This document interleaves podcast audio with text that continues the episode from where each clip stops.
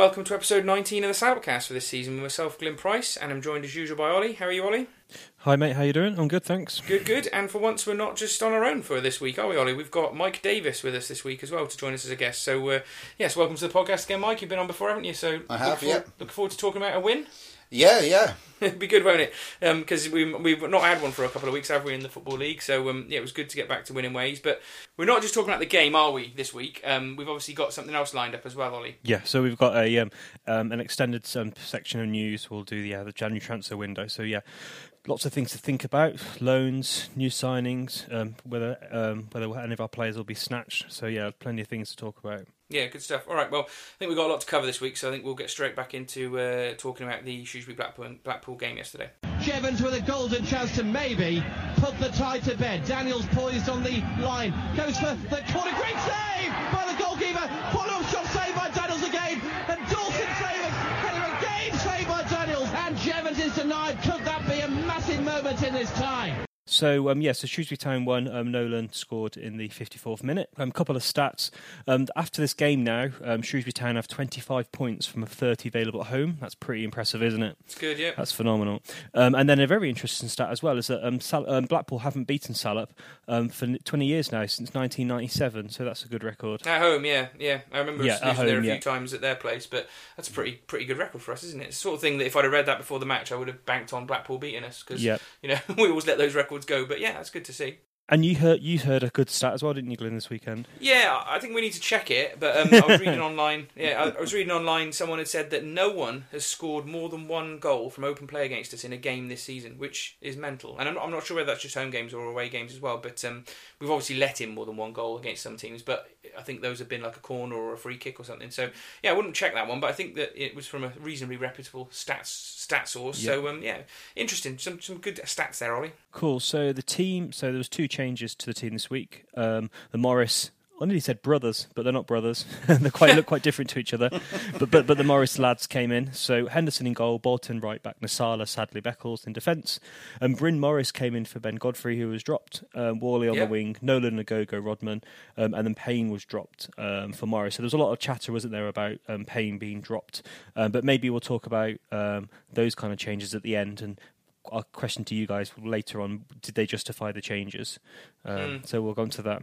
Yeah, before we get into the game, I was going to ask Mike really because it'd be good just to get a bit of a look back over the last few weeks. I mean, coming into this game, obviously we've been up and down in the league. We've had a few positive results in the cup. What what were you kind of expecting this week when looking at a Blackpool game? Was it something you were expecting us to come back into form, or was it were you worried about the game?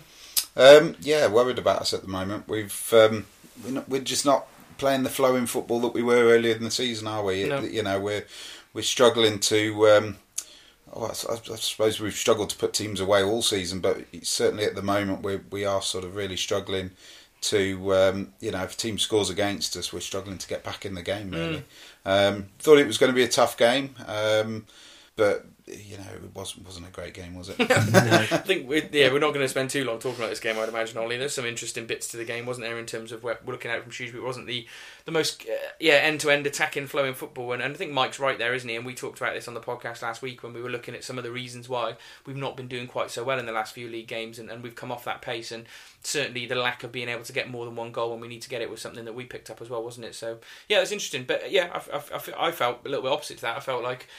I, I know I'm still I'm still clinging on to all those good positive results I've seen in the season. So I'm thinking at some point we're going to have to turn it around and just get three points. And didn't think it would be got in the manner we got it this week, which was a very grindy sort of difficult to get three points, wasn't it? But um, three points nonetheless. So yeah, there we go. We'll go through the game, Ollie. Yep. So um, yeah, I thought um, I don't know what you thought, Mike, but I thought Town started quite brightly. There were good passing, and yeah, the movement was quite good at first. Yeah, I think first sort of 15, 20 minutes thought thought it was thought thought we started re- really well. Yeah. Um, you know, after that, um, it, it sort of both teams really just cancelled each other out, didn't they? Um, but yeah, I mean, to to start with, we we seem to, you know, we seem to have that injection of pace. We seem to be getting at them. Um, yeah, so after yeah, like you say, after sort of 15, 20 minutes, I was, I was sat there quite quite happy, thinking, "Oh, this is a nailed on three pointer." Mm. Yeah, it was the wingers got involved quite early, didn't Yeah. they, Ollie? To be honest with you, and although they didn't quite produce some of that quality that we needed in the final ball, you, you looked like that was where we were going to be getting joy. But yeah, it did definitely go sort of awry after twenty minutes, and I thought, to be honest with you, Blackpool sort of maybe dominated the rest of that first half. If anything, they didn't create too many chances, and we didn't create too many chances. But you know, it was it was it was even, if not a little bit of a shade to Blackpool after that twenty minutes. So Yeah. yeah, not not great. Yeah, and it was, I thought it was quite odd that um, Blackpool, who are on, not on a great run, um, were trying to play the ball out, and I thought we were very good in terms of pressing and winning the ball back. Um, unfortunately, we just weren't that great when we got the ball, which for me, the first 20 minutes is kind of like summarised quite nicely by the counter attack we had um, from Rodman, um, where he just kind of ran forward. He could have played Morrison twice or maybe three times, um, but then he ended up having a pathetic shot. So um, that kind of summed up the first kind of 20 minutes for me. It was quite frustrating. I think that summed up Morris's game. I don't know about you guys, in that he did a quite a lot of good running off the ball, but um, very rarely did anyone find him with any sort of quality. And we know he's reasonably good in the air, isn't he, Yeah. old um, Carl Morris? And yeah, there wasn't wasn't really that, that chance that he really had during the whole game, which was unfortunate because I thought he, his overall play was, was reasonable, to be honest with you. Yeah. Yeah, he, he totally isolated, wasn't he? Yesterday, I, I felt really sorry. I mean, he he he's obviously come into the team. Um, you know, wanted to, to show everybody. I think it was his birthday as well Yeah, it was, yeah, yeah. So you know, wanted to show everybody that he was he, he, worth his place in the team. Um, but at times, he would there was no one within ten yards of him. Um, yeah, really, really struggled. The, the other thing I was going to ask you, Ollie, because me and Mike were just talking before you, you joined us for the podcast this week, was about when we play Carlton Morris. Do you do you th- and considering we didn't play that fluidity in midfield that we were just talking about for the rest of the half, do you think that playing Carlton Morris gives everyone an easy option out to play the long ball, and it kind of is one of the reasons why we maybe don't play that, that more attractive football that we do when Payne's playing? Um, no, I don't think so. I think we I think we mixed Okay. it up quite nicely. I think um, one of the interesting things was the wing um, the the attacking midfielders were Nolan and Ogogo were definitely kind of running into the space behind the fullback, so that was a ploy they were playing. I thought we gave the wingers plenty of chances to try and do something, um, and I think sometimes we did play up. So I think we mixed up our play. He, I think uh, maybe it's the fact that he's just he is good at holding the ball up, and if we He's haven't good, something yeah. that we haven't seen um, with with Payne because Payne's good play, but he's not the same physical. Um, you know, he's not as big as Morris, and I think we just No. kind of played to that strength. I wouldn't say we overused it, but I can see why you kind of you commented and you, yeah, you noticed it. Beckles likes a long ball, doesn't he? Loves a long ball. Bet and Totes sometimes does as well, and I think sometimes we have to remember they are League One players, but um, Yeah, but true sometimes yeah, it was a bit bit frustrating, um, and I think then all of a sudden the game kind of came to life, didn't it? With that super run from Bolton, he, he seemed to think he was Cafu all of a sudden, and he was flying down the wing. Um, so he plays it to Nolan. He has a long shot, range shot, doesn't he? But that was quite poor. Um, Yeah. and there was only really one, a couple of other chances in that first half. So there was a nice build-up play down the left, um, good cross by uh, Morris, which was a shame that he's the guy crossing the ball, um, but Rodman Yeah. couldn't get his head on it. And then there was the Whalley cross um, where he hit his first man, and then the second one he tried to do, he kicked it straight out of play. yeah, that was a big groans. That was, wasn't there? Then Yeah, our, our service to to the front men is really poor at the moment, isn't it? It was interesting. I watched like the YouTube highlights back. I've only because I don't have iFollow, and the only highlight that made it out of all three of those was the, the long shot from Nolan, where he blasted it over the bar. I mean, I remember the chance on, on the day, which was that Morris crossed it to Rodman, and I thought he was actually going to score there, but it just only just went over Yeah. his head, didn't it? But um, yeah, neither of those last two chances even made the sort of overall highlights. There was more Blackpool chances Yeah. on the overall highlights than there was Shrewsbury chances, which kind of shows you something a little bit. But um, they didn't really create too many clear cut chances in the first half No. either, really. So it was it it wasn't great. As soon as the rain came down, it made it a really scrappy game, didn't it? Yeah, just going off on a bit of a tangent there, I was going to ask you guys a question. So, do you think the um, the poor service to to um, Morris was Morris's fault? Was he in the wrong place, or was the crossing poor? Because I had a, a debate with someone on Twitter last night, and they were um, saying that they think that it was the Morris's fault and the midfielder's fault for not being in the right place. Um, maybe, maybe. I, I mean, I I thought Morris had a really good game. Um, just because he was up against their entire back four at times on his own, um, but he did. He was dropping incredibly deep, and the problem then is if the wingers aren't going to get past him and, and give him an option, he's he's sort of basically playing as a midfielder. Um, with nothing in front of him. Um, so may, maybe, but then I would sort of say if that's the case, the attacking midfielders and the wingers should have pushed up a little bit more and, and, and give him that give him that Yeah. option. What do you think, Glenn? I don't know. It's interesting. We had a couple of chats about this at the game yesterday, and I was talking about like it's almost like if you're going to put a cross in, you've, you've got to kind of be within 15% of where the striker's going to be. And that's a really random thing to say, but you can miss hit a cross, and, it, and the striker's still got the ability to take a step forward or take a step back and at least get something on it. And what we aren't doing a lot with our crosses is they're they're way off that percentage. You know, the, the striker's just not going to get near it. And and I, I think when you've only got one to aim for, it gives you a much lower percentage of actually finding them. You haven't got two strikers in there. The knockdowns, if a defender gets off it, you've still still you know scrabbling around unless the midfield have got up there. So to me, I could kind of give the wingers a bit of a bit of a break for that, and I don't really blame Morris so much for that. He's always in the box, you know. It's not like he's ever stuck out on the side of it. The thing I find with with Morris is because he's not been so regular. There was a couple of times when we would break, and this is what I talk about that disjointed nature, where they would know where to just play that first ball to Payne because he'd go. And sometimes I, I noticed, especially with Nolan and a little bit with Ogogo, there was a couple of forward passes they could have played that they they held off on and turned back because they weren't quite sure that where they where Carlton Morris was going to go. So But I'm talking about crossing. I'm not talking about runs. I'm talking about crossing, just specifically on crossing. I kind of said that about crossing. I think I'm just talking about more in general play, but I think the two things are linked because both things cause a breakdown in our attacks, really. But yeah, I think if the more he plays, the more they're going to get to grips with him, and, and he's been in and out. And um, I don't know. I, I, I agree with Mike. I think his general play was really good yesterday. Yeah. In, in all in all honesty, and he, and he does deserve a goal for the last few weeks worth of work that he's done in the game. But um, it's an interesting point. I mean, we, we can be very critical about our wingers, but also they've put an immense amount of assists and goals in this season, so it's very difficult to point too many fingers. But it's certainly something we can talk about later on when we come to recruitment. Yeah, I think. oh, Well, just my quick two pennies. I think. I think the wingers have really gone off form. Um, I Mm, think okay. the, the crossing. is- If you got a, you, if you got one man in the box, and I think uh, Morris does make good runs. You got a pass to him. You got a cross to the man, like you said in that area, um, Mm. and the crossing is just woeful. Um, so yeah, that's my view anyway. But yeah, that was the end of the first half. enough, so yeah, kind of that was kind of maybe yeah a negative end to the first half, but it's kind of yeah it was a bit poor, wasn't it? Yeah, it was. My half got a lot worse, didn't it, Ollie? Because uh, what happened during half time? It's it's really funny, and I did take I had to take a photo. funny. It's not. It's funny. No, it's not funny. It's kind of is funny. You're taking the piss out funny of to you. but it's not funny because yeah, you had to, you and your dad had to pay. You put your hoods on your coat because um, Yeah. the West Ham drips on you, and it does make me think whether Ryan Wycherley has been up there with a drill late one night, Yeah. thinking Glyn sits here, so I'm gonna yeah I'm gonna soak him.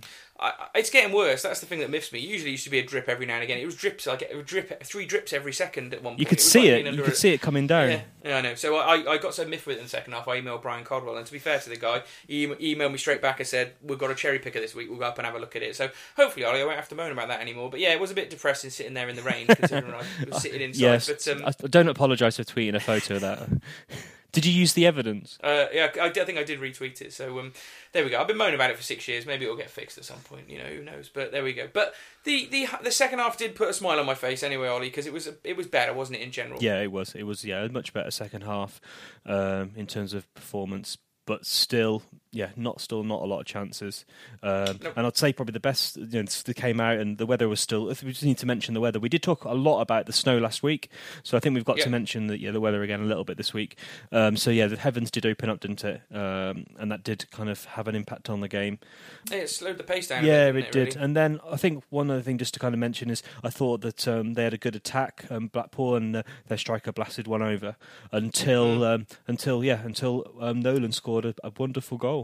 Yeah, go on, Mike. You can explain this one. What, what did you make of the goal? Was it was it in, unfolding in real time? Uh, well, it came just after a really good penalty shout, didn't it, for Yeah, it Blackpool? did. um, which, uh, I'll be honest, I was sat right in line with it, and I was adamant that it was a pen. Really? Um, oh, okay. Yeah. Um, I think their manager sort of made a big thing of it. He wasn't very happy. after the game. no, um, and literally, I think we then went sort of down the other end. Um, Nolan did his normal thing, sort of picked the ball up.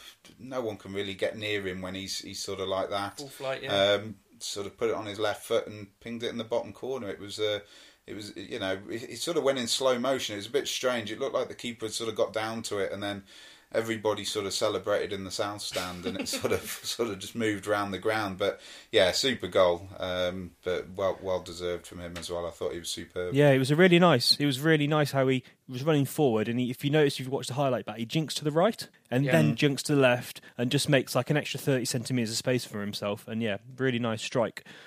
Would you have expected Dean, Dean Henderson to save that, Ollie? I think Dean Henderson would have got very, very close, and yeah, potentially would have saved it. I thought it was bad goalkeeping. He, he is really close into his body. It wasn't like he was on a full dive. He almost dived. A bit like Dean Henderson didn't did at, um, at MK Dons, where he did the similar Well, save. then, okay. Maybe I wouldn't expect him to save it. Then. No, no, he did did do, it but Dean Henderson did do an amazing save, similar kind did, of, yes. um, There you go. similar kind of situation. Mm. No, it wasn't great. wasn't wasn't great goalkeeping. But again, you've got to give Nolan the credit for keeping running at them and, and testing the goalkeeper. There wasn't enough of that really. And obviously, when we got our first sort of shot on target, it's kind of gone in. So we should we should have been encouraged by that and maybe tried it a bit more. But um, yeah, great finish to be honest with you. Um, and uh, yeah, I thought Nolan had a reasonably good game all in all. Um, I think most people thought he was he was pretty good, didn't we? So yeah, that was it. I mean, that was that was good. Everyone was cheering him. There wasn't much more went on in the rest of the game, was there? No, it's um, yeah, it was um, yeah, there was not really too much to discuss. There was a good corner from Whalley, so fair. He did put one good ball in. Um, Bolton had a What? head close. Bolton. Yeah, that was good actually. To be Yeah. fair, you say a Whalley corner. I was being facetious. Ah, okay. He doesn't really hit very many Bol- good corners. Bol- But Bolton should have scored that. Yeah, yeah, that should have been. Yeah, Mike's right. That should have been a goal. That one. Yeah, and then there was a really, really nice bit of play um, where the shop holds the ball up. So the last this time the shop had come on. He plays it to Bryn Morris. Um, Bryn Morris pays it to Whalley. And Whalley um, looks up and sees the run of Nolan, passes it out to the wing to him. And then he shoots from long range, uh, which I thought was a, a fantastic. Um, a fantastic shot, um, and Paul Hurst said um, he said it was a cross, Oh, but um, but uh, Harsh. but um, but Nolan did say later on that um, it, well, he did do it. It was intentional. Um, what did you guys make of that shot? he looked up. You can see on the highlights I watched it today. He looked up at the goal. He was definitely trying to lob him. He, yeah, yeah. He, he, he, if it was a cross, it's the worst cross ever. um, um, but uh, yeah, I mean, to be fair, it looked all the way. It looked in all the way, didn't it? I mean, Yeah. uh, until the last possible second. Uh, but yeah, cracking save. Every- by the Everyone was up, weren't they? In the stands, sort of willing it in, weren't they? It was a it was a great effort. It shows just shows the class of the lad, doesn't it? That he's, he's got the confidence to try and chip a keeper from that angle. Um, last time I remember a player scoring from that sort of position was Paul Evans when he played for us, Yeah, which was uh, probably back in the nineties. So you don't see many goals. No, like that, but, um, um, Sheriff scored a great goal, didn't he, from long distance Oh, against yeah. Macclesfield? But um, yeah, that's not true. many. Um, Out on the byline though. yeah, out from the byline, it was quite unique, wasn't it? Yeah, yeah, there we go. So there you go. I, I should just say one more thing before we move on then after the game. Well, I want to say something about Blackpool in a minute. But um, yeah, my mum made a criticism of the podcast, Ollie. She says she didn't know who the shop was. I, that's my mum's fault for not knowing the nicknames. But she said, Ollie keeps talking about the shop. I've no idea who he is. So I've, I've put her right now, Ollie. So she'll be okay with that conversation with So- your dad. She'll know who we're talking So for about. those who don't know, do you want to explain? Well, yeah, it's just John Lewis, isn't it? So yeah, John Lewis is your shop. That's where the nickname comes from. But we should, my dad says we should have a glossary about some of our terms. But there we go. Um, and yeah, before we move on, really, that, obviously that was the, the last real action we had. You've got to say Blackpool did create a couple of tricky chances for us in the second half. They had one where um, there was a corner came in and Delfouneso headed it just wide, which looked looked like he would have caught it better. It would have tested um, Henderson. And there was another one where I think it might have been from a corner as well, where a guy tried a little overhead volley, and thankfully it went straight at Henderson, and he made a really good save. yeah, that So, was a um, close one. That was they- that was a bit nervy.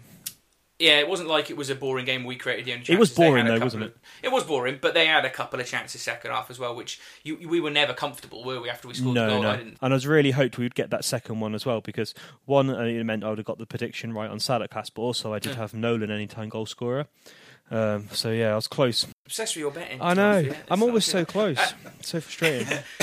Yeah, there you go. And the other good thing I should mention from the game was when we scored, Ollie, is uh, Dean Henderson's latest celebration Yeah. was to run over to the West Stand, giving it some fist pumps as usual. But this week, he hoisted a small ball boy above his head and just shook him for uh, literally 30 seconds. I think. Was he oh, trying to steal his dinner money or something? Or I don't know. I don't know. But um, that was it. Yeah. So three points. It was a it was a hearty cheer at the end, wasn't it, Mike? Because I think everyone f- felt how important that three points was. Yeah, yeah. I think. yes, it's, more relief, isn't it? I Yeah. think. Um, you know, Blackpool sort of turned into us under Micky Mellon at the end, where their manager got every possible attacking player to go and stand on the edge of our box. And uh, at one point, I think they were playing seven up front or something stupid. Oh. Um, and it was just hoisting the ball into the box. I mean, the one thing I noticed is they're an incredibly big team. Yeah. Um, and to be fair, the, the, the back four um, and and the defensive midfielders did brilliantly. Yeah. Um, yeah. They So won all the headers, didn't they? it was, uh, yeah, in the end, it was relief.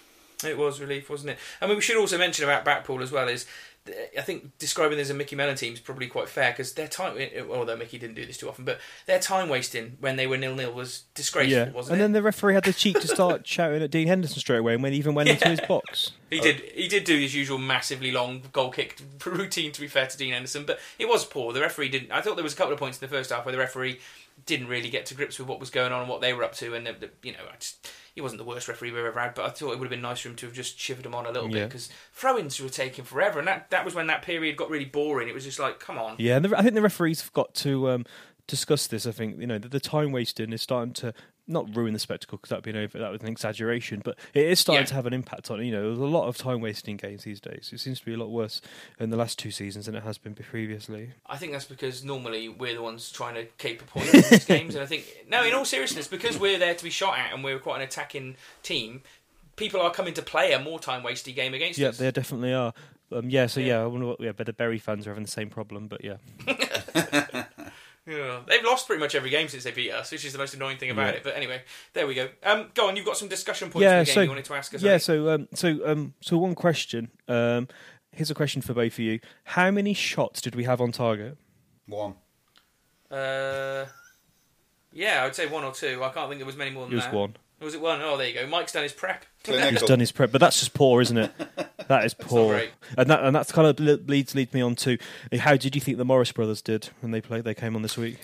Uh, I'll, I'll let. I mean, we've just talked about Carl Morris, haven't we, at the start of the Yeah, podcast? and I, th- I We're think just to worth say, going over I think I don't think the one shot on target is any has any reflection on him. I think it's worth No, saying that. no, not- So yeah, so no. so Mike, what did you think? Yeah, so Mike, what did you make of Bryn Morris? Um, I think he deserved his chance to come back in. Felt a bit sorry for him because obviously when he he's sort of stepped in for for a go go when he's he's been suspended, I, I thought he's done reasonably well. Thought he thought he's played well, and then when a go go came back in, thought you know he's he must have been a bit disappointed to um, to have fallen back out the team. Um, I think he was okay yesterday. I think he did all right. Um, you know, nothing special, but um, but yeah, so you know, he's a, he's solid enough midfielder, isn't he? I, I think he's done enough for it to still be harsh for him to get dropped for Godfrey next week. Uh, I think that you can't really say he's not done anything in the two two games he's played in a row now for, for Godfrey to come back in necessarily. But it, it's pre, it's touch and go. You know, he's not he's not excelled in both games. He's, he was good last week, Ollie, when, Yeah. when we talked about that. I think uh, whether it was sorry the last home game before MK Dons. Um, but you know he wasn't a standout yesterday, although he had a solid I, I game. disagree with that. Really? Yeah. Oh, okay. Yeah, I disagree with that. I've got him third in my top three. Um, Okay. I thought he had a really good game. I think he did kind of the, the, the boring, quiet stuff. I think he broke down a lot of attacks. Mm. Um, he played. He got did the link play really well, which now allowed he allowed Nolan to to play his game because he was feeding in the ball in the right positions. Yeah. Um, I thought he broke up play well and he was quite physical. Um, yeah, I, I thought he had a good Mm. Game. Yeah, as I say, I don't. I think it'd be harsh for him to get dropped next Saturday. Yeah. To be honest with you, but I do. We all like Ben Godfrey. We think he's an absolute class Yeah. player, and you know we're going to talk about whether he's going to stay or not in a minute. But um, it's good that we've got. You know, we worried for a while. We didn't have four midfielders Exactly. that we could slot into three positions, and we definitely have four good midfielders to slot into those positions. So it's not really a problem we need to worry No, about. it's it? it's a good option to have. So yeah, so let's Yeah. let's do it the other way around. So yeah, Mike, do you want to start? Who's your top three? Um, Nolan was my man the match. Um, the guy's just quality, isn't he? Um, I mean, even when he's sort of semi-injured, um, he's still unbelievable. yeah. Um, I've then gone with it's a bit of a strange one. I mean, I've to be honest, I've really struggled after that because I think the rest of the team were sort of pretty much on par. Um, I've gone with Shaun Whalley purely because I think he's at times he's the only outlet for us when we're going forward. Um, you know, when Rodman isn't sort of getting forward, everything just goes through Whalley, um, and at times you know, you can tell he's frustrated because he's looking up. His crossing might be poor, but he's looking up to put a ball in, and there's just nobody there for him. Um, I, I think his consistency the last couple of months as well has, has gone up. I think you know we we notice when he doesn't play as well now, which I think make you know shows that you know his performance levels have gone up. But I think his performance levels have gone up in terms of his goal scoring, but in during November. But I wouldn't say he's had a particularly, apart from the super strike at MK Dons, I think he's had quite a poor December in terms of assists. Yeah, I, I mean, I think he's a typical winger. A League One honest. winger. I think, yeah, League One winger. I think he's, uh, I think he's he's sort of a, a typical sort of Mark Wright sort of winger where you know he'll have a couple of games where he's he scares teams to death, and then all of a sudden you don't notice him for two or three games. Um, but I, I think wingers at this level are are a little bit like that. Um, but you still find a lot of our good work goes through him. Um, and my third choice. But we're not scoring any is Tom. goals. We're, we're not, but Ollie's is not that- I'm not- I'm not letting this go. We're not, We're- we're not we're- scoring we're not goals. scoring a lot Yeah. of goals, but is that because the wingers aren't getting? Or is that because play the play the other players aren't getting up to to support them? You know, I mean, you you look yesterday, and like I say, at times when Carlton Morris dropped deep and received the ball, you know, there was there was nobody there was nobody sort of getting forward, and and that's that's a transition though, isn't it? Whalley and Rodman. he gets the ball, plays it to a winger, and then hopefully he gets into the box. But you know, you were saying we were saying at the start of the pod he's good at heading the ball. How many times not, he didn't have one opportunity to head the ball? He's not as quick in that transition as Payne. That's the other He thing. isn't. No, I agree with you know, that. but but at the end of the day, you know, he still was in there enough times Yeah. to get across. You know, you know, and I think Mike's point, general point, is that after Nolan, everyone was pretty much there or thereabouts, weren't Yeah, they? You, yeah. you, you know, even the ones that are in our top threes, you know, there's arguments to say that there were players that were better than them. So I, I think leave him alone, Ollie. You're being very No, no, mean no, today. no, no. I think, I, think, I, think I think the thing is as well. I think the two lads. I mean, when Glenn asked me about my top three, to be honest, you, you don't even think about the two lads in midfield, Ogogo Mm. and Bryn Morris, because they go around their business, and you don't really notice them. Yeah. You only notice them when they when they're suspended or they're injured and, and they fall out the team. Um, you know, so I mean, there's, there's a good shout actually for the top three of, of both of them Yep. being in Yep. there as well. But um, I mean, my third choice is Carlton Morris purely because I think he he was just on a hiding to nothing yesterday. Um, at times he was just totally isolated, but he still put himself about. He still went for you know 85 minutes before before Payne came on. Um, so I've I've gone with him purely for for the work rate up front.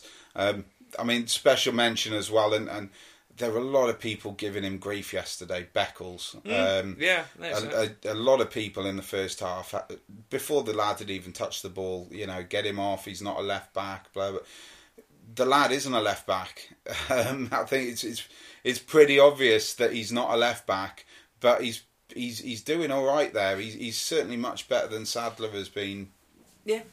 um, I- and you know, and I, I saw Riley play there against uh, I think it was Walsall in the Checkatrade. Don't shoot me, Glenn.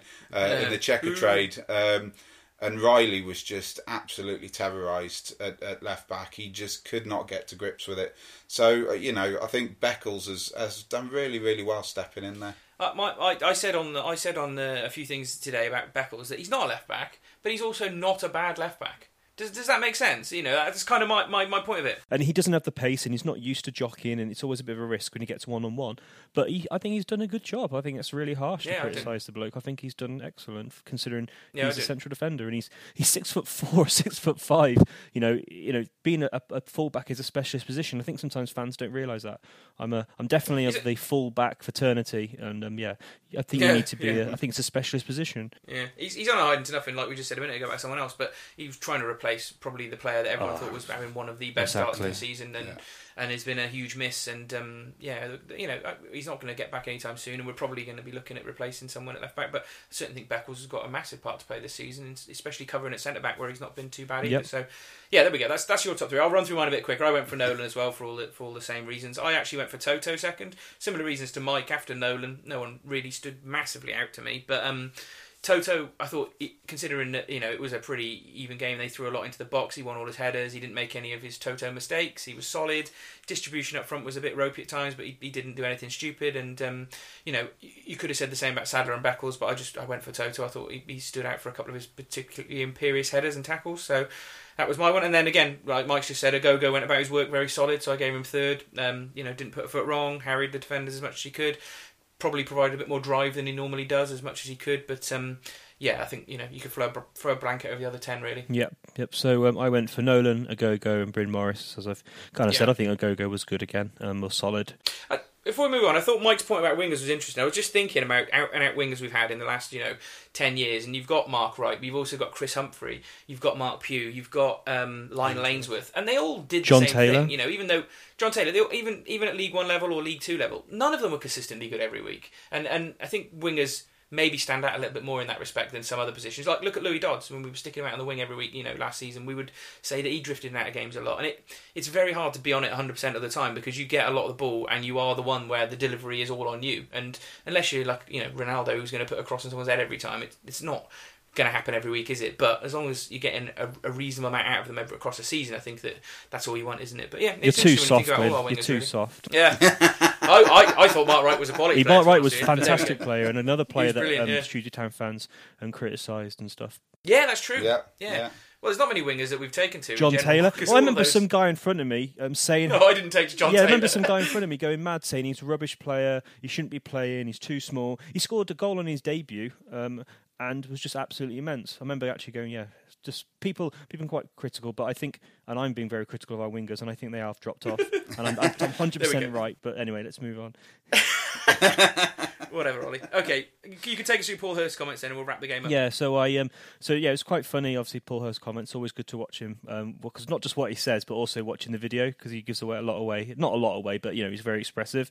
So um, he said it felt like there was some pressure building, which I can agree with as well. And he told the players they need to play like that as long as the effort is there and they, they can relax and enjoy it, enjoy the rod, and don't build everything up. So I thought that was quite good. He said his game was a bit anxious, but good work rate and effort. Um, bright start, but need to be better on the ball.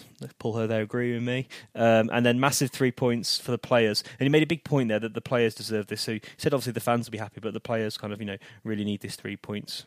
They really celebrated at the end as well. Yeah. Yeah. Noticed that it was one of the sort of more sort of together bonded celebrations I've seen. And I went on BBC Radio Shropshire afterwards with James Bond, Ollie, um, and he was asking about certain things, and I, I kind of steered the conversation towards the team spirit that we've got. And you know, despite this little ropey patch we've been through, I don't think the team spirit is diminished in any respect whatsoever from looking at what happened on Saturday. So that's a huge Yeah. positive to, to Paul Hurst, and how he's kept their spirits up. Yeah, it does. That was one of the big tests, wasn't it? Um, about in terms of how they were going to bounce. And yeah, that's a good question. We haven't had Mike on the pod for a while. So, Mike, do you, are you pleased with how they've um, kind of handled themselves in this kind of this poor form period? Yeah, I think. Um, yeah, I- I think the team spirit is there, isn't it? I mean, you can see how close, um, how close a group of players they are, and you look at the loan players that are in as well. I mean, you you never see the the um, the excitement that you you're seeing from the loan players that we've got. I mean, Henderson is just insane, isn't he? I mean, yeah. he- he- you know, um, but they're all just getting in there, grafting. I mean, it's always been a criticism of loan players in the past that they, you know they're the first ones that wouldn't put a foot They in. don't care. They don't care. All they're here to do is, you know, get fit for their parents' club. And I don't think any of the loan players that we've got this season, you could say that about Nope. them. They are all there. They're all involved, and you know they all put their bodies on the line. And and yeah, I mean, it. Look, I mean, compared to the last couple of seasons we've had of, of football, it, it's just. It's just an unbelievable turnaround, isn't it? I mean, you know, if if you had said to Shrewsbury fan this time last season we were in the, you know, this time we would be in the top half of the table, I think most of us would have said that, what a what a load of rubbish, you know. Um, but to be second, um, it, it it's just incredible. I just it's interesting again because we're, we're talking. We'll come to Vesta Paul's comments in a minute, and but when we get guests on, it's always good to ask them more high level questions, isn't it? But you know, if you could put your, you know, maybe you can't do this because it's difficult to think about. But if you could put your finger on one thing that's been the change around this this between this season and last season, what what do you think it is? Is it tactical? Is it the, the team spirit like we just talked about? Is it the fact that he's got better players, or is it it's probably a combination of all of them? But what, which one do you think's been the biggest factor? Maybe. I've, I'll be honest. I think there's two, and I think they go hand in hand. Really, I, I think team spirit is obviously a massive thing, um, which we've we've already said. Yeah. Um, you know, they back each other up. They they, you know, they're- you, a player doesn't go into a tackle without somebody else backing them up, and you know. We're winning the second balls. We're we're coming out with it. I mean, it, you know, the, you can see that the team spirit is there, and they want to be involved. The other one, I think, is is obviously the training and the fitness. Yeah. Um, you know, I've, I've I obviously know Christos um, Shellis, who who is is sort of in and around the first team. Yeah. Um, so I, I've sort of seen firsthand how knackered he is when he, he comes home, and um, you know, and has, has had a day of training. But they have got these guys super super fit. I mean, um, they they are absolutely beasting them, and I, I think that shows. You know, you look at the amount of last minute goals we've scored. You look at the fact that we just don't stop, um, and I think that plays a massive massive part as well. Yeah, that's that's what we've we've said reasonable things about because we talked about the picture they put up of uh, the shop, his physique and how it's changed over the course of the the, the pre-season into the start of the year, and um, yeah, it's interesting to get that sort of feedback about it because I, I think we all know they're working hard, but you know, it seems like you've got more more first-hand experience of just how hard they are working. So I don't think anyone's surprised by that, are they? Really? Are No, so exactly. Yeah, we, we, we they're the things that we've been talking about, haven't all season? Yep. No, it's good to hear. Um, go on then. What was the rest of the comments that Paul had? Yeah, so um, yeah, quickly rounding this X section up. So um, he was saying um, he was definitely across, was smiling. Um, we haven't conceded many, um, and then also he said we we definitely want to win next week because we don't want to be sulking over his Christmas dinner. Um, and also when Lewis Cox mentioned that it was Carl Morris's birthday. Um, the manager was really surprised and said, "Where's his cakes?" He looks like he's going to get a fine. Um, so that's quite funny. So yeah, so that kind of brings the game to a close. So just to kind of summarise, we haven't talked about the league table too much, but um, 21 No. games, second in the league, 44 points, goal difference of plus 14. We're four points behind Wigan. We're one point ahead of Blackburn, two points ahead of Bradford, um, and we are Scunthorpe a small team, so let's move over from them. But Charlton, 35 points, um, and we're nine points ahead of those. So yeah, we are being. Um, it was interesting. Shrewsbury was mentioned in the Guardian Sports summary of the week, and it said you know these big boys are chasing us down, which is true. Um, but we can be Yeah. nothing but proud, can we, of our little club? No, and and you know, in the context of the game on Saturday, you know, the top three, other than you know, the, the top four, including us, all were winning. You know, we had to, if we want to keep up with the top four as top four as it is, we needed to win on Saturday. So that goal was absolutely massive for us because obviously Wigan went and smashed four past someone. Bradford got away with it; they got a late winner as, as a penalty, and I think that. Um, uh, Blackburn had a reasonable result as well, so yeah, it was it was in context of the league and, and the structure and everything. It was a good result, but um, yeah, you're not going to get any disagreement from me and Mike about this season and, and coming in towards Christmas where we are. No one expected it, and it's absolutely fantastic for us to feel like yeah, that, isn't it? definitely. So should we move into January transfer window? Yep, let's do that. away eventually. Up it goes to Holt. He does really well. This is Humphrey. It's 2 0 Shrewsbury Town. So, as discussed on the last pod and on Twitter, we're doing a um, a January transfer window special. So, um, yeah, a few weeks ago, before the MK Dons game, um, Paul Hurst was um, yeah sharing um, quite a lot of info. He seems to have um, yeah shut up shop on that in the last few weeks since that game. so, yeah, so these are some of the things he said. So it's interesting, I think, for town fans to hear this. So, he said we're looking to do business early. Uh, there's no specific number of players we want in. Um, he says Niall Ennis needs to be decided on, um, and we need strength in depth. Um, position where there's an opportunity, I wouldn't basically miss out on one or two extra players. So yeah, he, he's, he's pleased with what we're going to have, and he thinks it's you know we've got a great opportunity to kind of push on from here. Um, Okay. pressure on everyone and a bit of uncertainty. So pressure on him, the management team, obviously the chairman, and obviously um, Brian as well. And this is a really interesting one. There was four times as many scouts at the Mendo this year than there was last year. That's not really surprising how bad we were last year, is it? Um, so do you have to pay good money to take any of players away? So we hold all the cards Yeah. and they're under contract. And he did mention we need to go for loan players, but I think it's also just worth bringing up Hmm. um, something that was um, repeated on the D three. D3, D4 podcast. Um, that's very interesting information that we our wage bill is less than last year. So, not putting, you know, let's put some pressure on the chairman. If our wage bill is less than last year, that means there still should be some money to spend. It, it, I mean, talking about the, the wage bill is interesting, and uh, you know, I can you can see the sort of players that we brought in in the summer. They were a few from non-league and the lower league, so I'm not surprised the wage bill went down Yeah. a little bit, considering the sorts of players we we culled. And also, have you Um, watched that Class of 92 programme? I've got it on Sky Plus to it's watch. a really I'm not got around to interesting bit where they started offering players full time contracts, and there was actually Yes. nearly fisticuffs in the off- in the um, in the changing room. So it's quite All right. interesting that Hurst said earlier in the season that our players are all on similar wage, and I think that that Ah. contributes. Probably uh, Henderson's on more, but obviously that's a bit of an outlier with him being at Man United. But uh, yeah, Mm. it's interesting that point. I think that the, the players are all on similar wages. I don't think Hurst's likely to change his approach to wages. No. You know, if he's going to bring players in, they're probably all going to be on a similar amount. It, it's interesting what you say about the chairman because it, it's a tricky time for him as a chairman in that we we stand on the precipice of something incredibly special, and to not push home the advantage now might be so foolish for the future of the club. It, it's still a huge outside that we might go up, you know, even where we are now. But you know, it's interesting for the manager, the chairman, the CEO that this transfer window, in some respects, is is so important and so key to how we go on as a football club that it's, it's almost as important as those windows where we had to rebuild under Micky Mellon. It's it's but for completely different reasons. Um, so it's interesting. You know, there's going to be lots of focus on everybody and, and what we do in the transfer window, but. Reading through those comments, what, what Hurst has just said, I'm not, I'm not particularly surprised by one. I think the good thing there, Mike, is someone's going to have to pay money to take any of our players off us. Yeah, I think you know you look you look at the, the players that have stood out um, this season, and they're all on good contracts. Yep.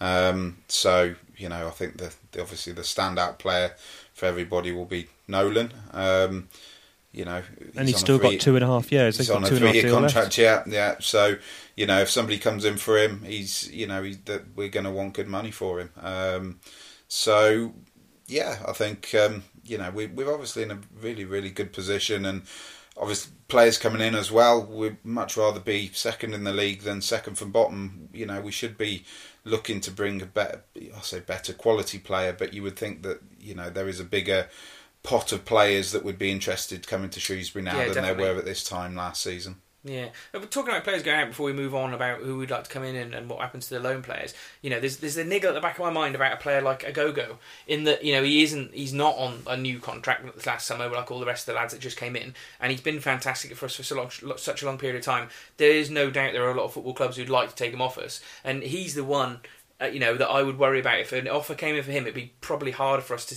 We'd probably turn it down. But you know, if someone offered a lot of money for Ogogo and he only had is it six months left, I think he might be out of contract at the end of the summer. That's the one we'd find so difficult to turn down. I think, and yeah, that, that, that that's where we've got to be careful, isn't it? Because there's not many players in that position. I don't think. You you would think though that you know Ogogo isn't the sort of player that is going to go off the you know isn't going to go off the ball in the next sort of three or four months, you know, you'd be thinking if he's out of contract at the end of the season, is he? Not? Is he out at the end of the season? He no, he signed a he signed a two year deal in oh yeah that so that was yeah he signed a two year deal before. He's out of contract, I'm sure of it. Yeah, yeah. I can't. Yeah. nothing comes up on the Shrewsbury website when I search Ogogo. That's not a shock. um, but no, I'm pretty sure he's out of contract. I stand to be corrected on that. But um, you know, yeah, it is. To, he's getting 18. towards an age where if a championship club comes along and, and, gives him that opportunity, yeah. I wouldn't begrudge him moving on. Really, we and, triggered and so, a we triggered a one year extension in his contract to keep him. Yeah, I think there's more danger of him leaving than there's Nolan, to be honest with you. And, and people are worrying about Nolan going. But who knows what's going to happen with players going out? I, I, I, just can't see too many going out at this stage of the game where we are in the in, in the league. So yeah, we'll have to see where we are. But I think one of the, the things we want to talk about before we think about players coming in is loan players because obviously we've got quite a few of them, and you know they've got differing uh, differing situations, haven't they? So obviously we've got Dean Henderson on a season long loan. So as long as Man United don't think about selling him in January, we should be we should be fine for keeping Henderson to end the season. And I saw that there were some r- rumblings on the sort of message uh, message boards and stuff that Man United were happy with him, or I think they'd said something like that. So I can't. He really said that, that himself. Yeah, exactly. That was it. Yeah. Um, and then obviously we've got Carlton Morris as well who again is on a season long loan, so that looks fantastic for us. Um, then Niall Ennis, who we've obviously got to make a decision on, he's currently perma crocked by the sounds of it, and I'm not sure whether he's going to be back anytime soon. And it seems like if we're going to be looking at loan players, like her said, probably going to have to move him back to Wolves to be able to get another one in. Um, Ebou Adams, he's done okay in his little cameos that we've had, um, but he's up in January, so don't know, Mike. That's an interesting one. Do you, can you see him being retained? No, I think he'll go back. Okay, there you go. Simple. Probably agree with that, Ollie. Would you? Yeah. Um, well, I don't know. He's not doing any harm. He's only. He's, he might not even play reserve football there. 50-50, I think. I think if if I was the, uh, he's from Norwich, isn't he? I yep. think if I was the Norwich manager or the academy manager, and you know, I looked at him and he's he sat on our bench. He's not really getting games. Um, but that might be part of the deal, might it? Might be just getting experience playing in a first team squad. Yeah, yeah. And the interesting thing about the Norwich thing is you've got Mott, Carlton Morris, Adams, and Godfrey all on loan from Norwich, haven't you? And I think there's probably a, an argument at the Norwich side to think we leave all three of them out there and they're learning, they're growing as a, as a sort of triumvirate, and maybe that's helping them in, in their in their work. They're settled in the area, probably with some lads that they know as well. So there's there's probably some arguments for that. I think the thing as well with with Adams and Ennis. Um, I think when they came in at the start of the season, our expectation was obviously to try and stay in the league. yeah, um, true. The, these were players that were bought in that that we felt would keep us in the league. We're now, you know, Hurst is now looking for players potentially who he wants us to get us in the playoffs or, yep. or push for automatic.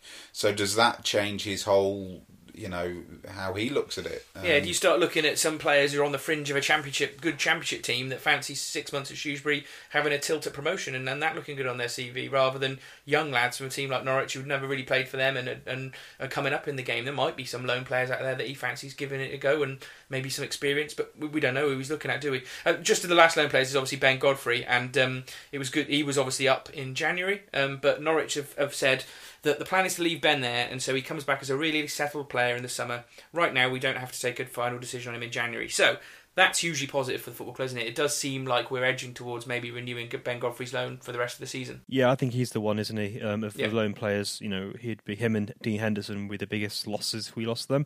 Um, Carl Morris is doing really well as well, but those two are the biggest ones, aren't they? So yeah, that's where we kind of I think that's where Hurst is, is hinting at there's going to be a bit of level of uncertainty. So hopefully we can get those guys sorted quickly um, and then we can then make decisions on strength in other areas. Yeah, yeah.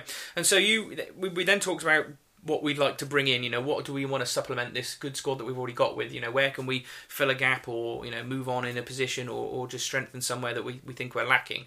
Um, so the first thing we did this week, we said we do like we said we do on the podcast last week, Ollie, was go out and ask a few fans. We've obviously got Mike to give his opinion in a minute, but um, yeah, what sort of reactions have you had from the sort of fans via Twitter and Facebook? Yeah, so there's quite a few comments here. I'll um, I'll go through just run through them. So yeah, Mark Lynch is saying we're really missing Brown. Um, and obviously, we don't have a replacement at the moment. Uh, Martin Wall was saying about a striker, a winger, and a left back. Um, Shrews Fans USA was saying left back, defensive fielder, and a Kai, and Kai Kai. So it's quite specific there. Um, Martin Dudley was four positions: left back, midfielder, mid, central midfielder, and a striker. Um, Dale was saying depends on what loan players we retain. Um, he would send back Adams and Ennis. I look for a left back, um, a winger, and another forward.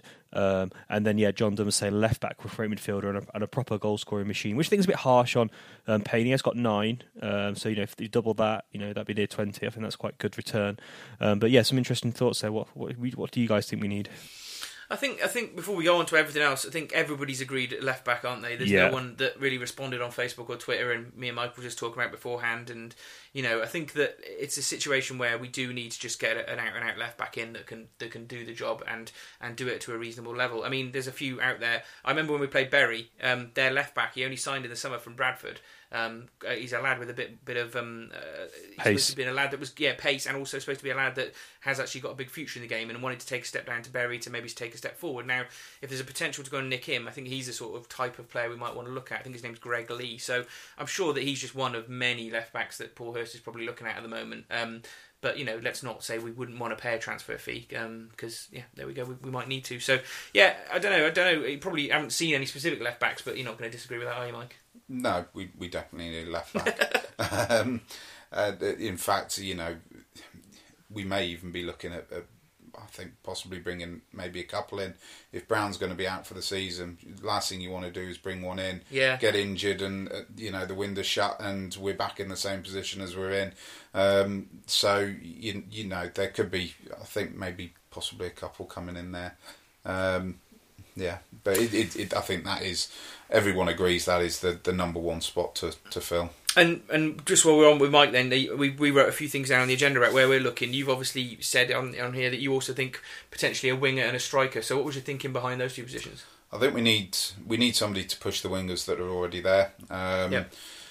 You know, unfortunately, when they drop out of form, um, we've just got nobody to really fit in there, have we? I mean, um, Gnahoua isn't for me isn't a, Out and out winger. an out and out Yeah. winger. Um, Dodds. Louis Dodds, I th- I th- you know, I think potentially could be gone in January. Um, I, you know, we, we need we need I think some some pace um, to to start scaring teams um, on the wings, um, and I think also you know we need somebody to to, to fill in for Nolan as well because you know he's you know he's he's obviously carrying some sort of knock. Um, you know, if if all of a sudden he gets Crockton is out for you know or sold on the last day of the transfer window, um, we're we're in serious trouble because there's there's not much more creativity in that team is there at the moment. Um, so I think you know we we the attacking midfield winger. Um, and then I think with with Ennis going back, um, if Ennis does go back, but um, I think we need a, a quick, pacey striker as well. I think that was the reason that Ennis came in. Um, I think he was going to be that quick, pacey striker we could chuck on and, and stretch teams. Um, you know, none of the comments I've heard from her so far indicate that he's coming back. Um, so I, I, I think you know potentially we need a we need a, a, a quick striker in there as well. It's funny I said that last week, didn't I, about having that pacey striker that can that can actually break uh, quickly and stick with our you know wingers if they do are breaking quickly and we aren't going through the tran- transitions. You know, Payne has got the pace as well, but he's he's really the only one in, in that situation, hasn't he? But um, yeah, I think it's interesting what Mike's had to say there. I think you've got some more detailed thoughts on some of those positions, haven't you?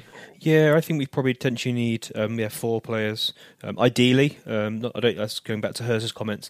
You know, he hasn't got a specific number in mind, but definitely left back. I think we need two wingers to put pressure on Whalley. Um, and Rodman, um, and you know, we can swap them up. Um, I think that would then also then release Gnahoua to play up front, and he's quite fast, so see him play Yeah, properly yeah. up front would be an option. Um, and then if we lose Adams, we definitely need at least one central midfielder. So yeah, I think there's they're my four. Um, a striker would be um, nice as well um, if we could get that pacey striker. Um, but I'm, I'm quite happy with Morris and Payne. But another one would be maybe a bit greedy. But I think if I had to prioritise three, two wingers and a left back. I think, I mean, I, my, I'd put left back, striker, and winger as well but for all the same reasons you have. And it's interesting that when we look at all the responses we had, no one wants a right back. We've got we're good cover at right back. Yeah. You know, two two good right backs. Don't need to look at goalkeepers. We've got two good goalkeepers, and we've got a nice range of centre backs. You know, that's it's an interesting that you know of, of most of the defensive situations that we've got in, in Makes a change.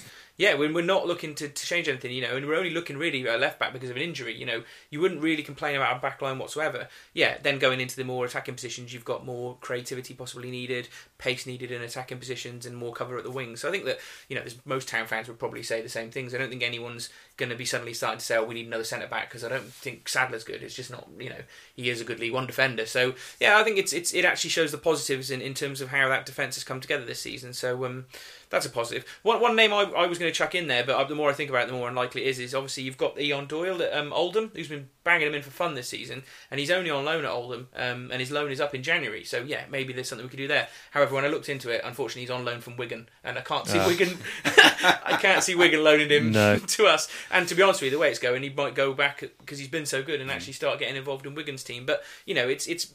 I think as a as a as a manager and, and the scouting team that we've got, which has obviously changed and evolved over the years now.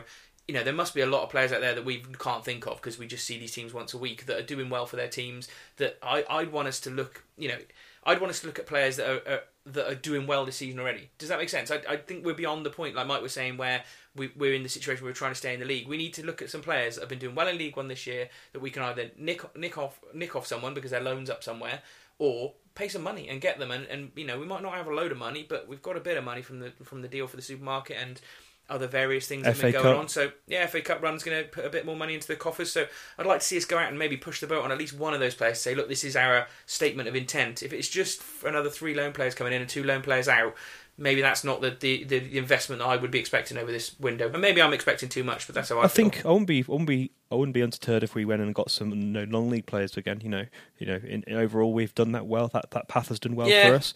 So, but I think, I think, well, I think, I don't know. Ask the question to Mike. Do you do you have confidence in the management team to pick the right players? Yes. Yeah, it's an important once, point though, yeah. isn't it? Yeah, for once, yeah, I think I think look, I think we could probably sit here and put twenty names down on a, a piece Yeah. of paper, Yeah. and I think I don't think any, I don't think Glenn, Glenn loves talking about names, don't you, Glenn? Um, and talking about potential players and stuff. But um, Well, otherwise we'd all just say we need a left back, striker, winger. I mean, you look at the players that have come in though, and you could probably guarantee out of the twenty players we could write down, Hurst isn't looking at any of them. Yeah, you true. know, and he, he's, he- you know, he he seems incredibly well connected and and versed in lower league football, and and knows the sort of play. I mean, you know, he he'll have done his homework already. He'll have gone to to to Brian and to the chairman and given them a list of players, and and you know, ultimately now it's up to them to to, to try and bring them in. Um, But I don't know. I, I think it'd be an interesting one. I think um, it'll be interesting to see how the, the club approach it as well because you know it's it's an incredibly difficult situation for the football club, isn't it? I mean, you know, do we go out and spend you know a lot of money on taking a punt at getting promoted? If we don't then get promoted, we're stuck with these players on you know two, three year deals. Um, it, it's it's but saying that, but saying that, it sort of goes totally the opposite. This could actually be Yeah. the start of us making a sustained push for top end League One football for the next two or three seasons. Uh, It's it's it's about how you view football, isn't it? And we know, we know generally when we talk about the chairman, he's he's a very pragmatic man, and you know spends money in a, in a pragmatic way. And, and this will be a difficult window for him because I think a lot of town fans, and I personally feel like this, in that we've been watching football, you know, since the nineties, right? And when I started going, we we were just coming out of League One, in up and down, and then we've basically been in League Two all the way. Um, and and you know it's been a struggle until the last few years when we got back up. But we're now in a situation where we haven't been in generally in my lifetime. And now I, I want us to see us take it ball by the horns and, and go for it. And I do understand that sometimes you bury it. You know, you go for it and you end up being absolutely screwed for three years afterwards. But I don't know. There's there's that part of the romanticism about football that makes me want to think this is our time and, and let's go for it. But I, I totally understand what Mike's saying is that you, you don't mortgage the football club. There's a way of doing it still in a, in a reasonable manner. But yeah, I wouldn't want to bury it like that. They do mortgage their football club and they basically end up screwed. But there, there's a halfway house between there. I just don't want us to come end of January and think "W- I feel like we're weaker.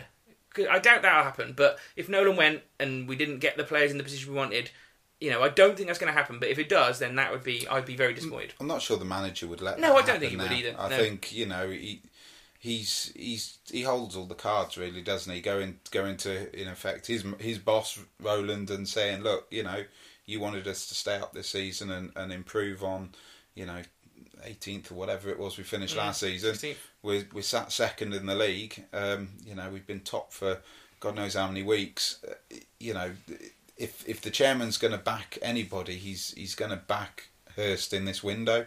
Um, but then again, we know how the chairman works, and, and to be fair, I'm, I'm with him on this. You know, you don't go out there and overstretch the football club. I agree. Yeah, I agree. Um, but it, it, it's going to be a very, very interesting window. I think, you know, Hurst seems to like to get his, his work done early.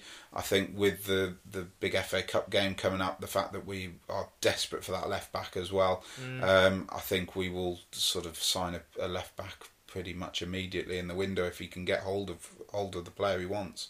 Um, and then you know it, it's all going to depend then who who who comes in for who. You know, if all of a sudden we're having bids for Toto and Nolan and you know we, you you just don't know, do Could you? happen. It could happen. You know, we don't know what other football clubs are thinking, do we, Ollie? There is the outside chance that certain players might just suddenly be under a lot of pressure, and, and we can't return down that money. But it's all all to come out of the wash, isn't it? It's, it's Yeah. interesting. I think everyone's agreed with what we want to come in, and we'd like to not lose any players, and that's the that's the that's the.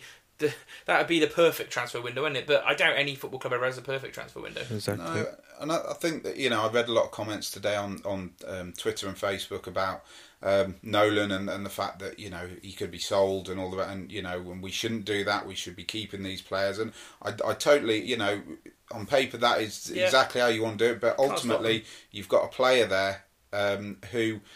You know, if you turn him turn down his chance to go and play in the championship, or you know, you you've you don't know how, how that player is going to react. Yeah, Um, yeah. So, you know, Paul Hurst will know all this. He'll know what the personality of the player is like, and you know, and ultimately, if these players are going to go, I'm I'm confident that they're going to go for the right money. I, I'm more inclined to think that Hurst won't force anyone to stay because of what happened when he joined and the poisonous atmosphere he said was at the football club and the work it took to weed out some players that were actively not going with his methods. And if he ends up with a situation where he's got a player like that, he's not going to want them at Ollie. You know, from everything he's ever said, that if we get a big bid for Nolan and Nolan suddenly decides to play silly buggers, which I don't think the lad might, but you know, but it's a big move for him and he'd won it. I don't think he would stand in his way. He would say, right, we move on. I've got another option, and, and I trust in my methods. Yeah, I'm sure they've got a whiteboard at the the ground of all the different moves and stuff on, and well, probably probably not the whiteboard actually, because someone might be silly enough to take a picture of it. But you know what I mean. I'm sure they've got all the different scenarios penned out. So yeah, it's gonna be interesting, interesting time, and yeah, not too long to, to wait now. And then at the end of the day, Micky, yeah, I was going to say Micky Mann, and then Paul Hurst will probably be managing Sheffield Wednesday by the end of the window. So, No, he won't. so who knows what's going to be happening with our new manager? Um, I'm only joking. Um, although having said that, they're not doing very well Sheffield Wednesday. You know, they could be a job going there sometime soon, and I think that if that happens, it's going to be a Sunderland situation where our manager is heavily linked with a job back in his hometown that he's much more of a favourite to get. So you laugh at that, Ollie, but you know, you know, we have to keep an eye, a watching brief on that one. Yeah, that's it. So should we close this section then and Yeah. move on to predictions? Good stuff. Lynch looking for Clark. It's it back off him. Low ball in towards Stevens. Stevens turns the defender and scores! What a cracking turn from Ian Stevens! So predictions, Ollie. Last week I went for Shrewsbury to win one 0 so I'm back. I'm back in the money. I've, I've clawed that loss that I had to you back, and it's now uh, equal in the predictions league for the season. So um, yeah, good for me. But we shall be predicting the new result now for the next week, which is Portsmouth at home, um, which looks like a tough game again. Um, they're obviously in a good run of form at the moment, aren't they? Um, Yeah, they've been flying at the league. So they started the season not so well. It took them a bit of time to adjust to League One football. Uh, But yeah, but they've slowly but surely been, but you know, they haven't gone on a super super run, but they've just gone and started grinding out lots of wins. So their form is pretty solid. Um, they've they've won four of the last six. So you know they're not having this unbeaten kind of run, but they're consistently consistently winning games. Um, they don't score many goals though. So in six games they've only scored seven, um, but they Oh, right. conceded five. So it's a bit like us earlier in the season when we were winning one 0 um, stuff like that. They're they're they're kind of grinding results out. So yeah, it's either going to be a really dull affair or it's going to be a, a, bo- a boxing kind of match. It's going to be end to end and a lot of big punches thrown. So yeah, it's going to be an interesting Mm. one. it's a good. It's a good game for us, isn't it? Another team that are sort of up there at least. And Yeah, at least they're not going to they're gonna, not going to part the bus, are they? You'd hope not, anyway. I can't deal with that anymore. After Fleetwood and Blackpool, I've fed up of seeing teams and part of the bus against us. I'm glad I didn't go to Plymouth. It was just as bad there, apparently. But um, Yeah. yeah. it's going to be a tough game. Uh, I don't know. What do you what do you make of this one, Mike? We'll go with you. What first of all, what do you think of the game, and, and what are you going to go for as a prediction? Um, yeah, it's going to be a very, very tough game, isn't it? Um, I think, like Ollie said, they don't score many goals. They're grinding out results. Um, we're we're sort of doing the same as well. At the Yeah, moment. true. Um, So I'm going to say I'm going to go with a draw. Actually, I think it's either going to be nil nil or one all. Mm. I'll go one all. Okay. I am going to be a bit more positive. I think that I think that after the sort of ropey patch we had, that these next two home games were sort of it would be ideal to win them both. And I think having got that win on Saturday, got the sort of lads chipper up again, and seen how they celebrated. And although it was a not a brilliant performance overall, I don't think we'll play that badly again. I think that you know he might change a few things around. So I'm going to go for as usual a scrappy one 0 win that we'll, we'll just get over the line.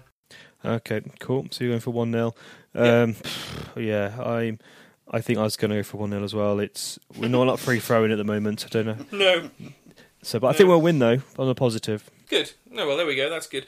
Well, yeah, it's been it's been it's been good to have a chat about us getting back up the league, really, isn't it? And then sort of well, sort of solidifying our place at second place Yep. for, for another week. Because it had been a, a tricky period during the um, during the league form, hadn't? But um, plenty to look forward to going forward, isn't there, Ollie? In terms of the new year, we've obviously got a, a, a nice run of games coming up now with Portsmouth a tricky game, then we're away at Wigan on Boxing Day, which is a fantastic occasion for the football club, really, isn't it? That we're going to be going to Wigan trying to knock them off top of the league. So who would have thought that would have been happening at the start of the season? We might get gubbed, we, we might not. A point would be a fantastic result there. Um, and then obviously we've got coming into the new year the FA Cup game against West Ham and all of the sort of hoopaloo that, that brings as well with a TV game. So you know, still a fantastic time to be a Shrewsbury Town fan, isn't it, Mike?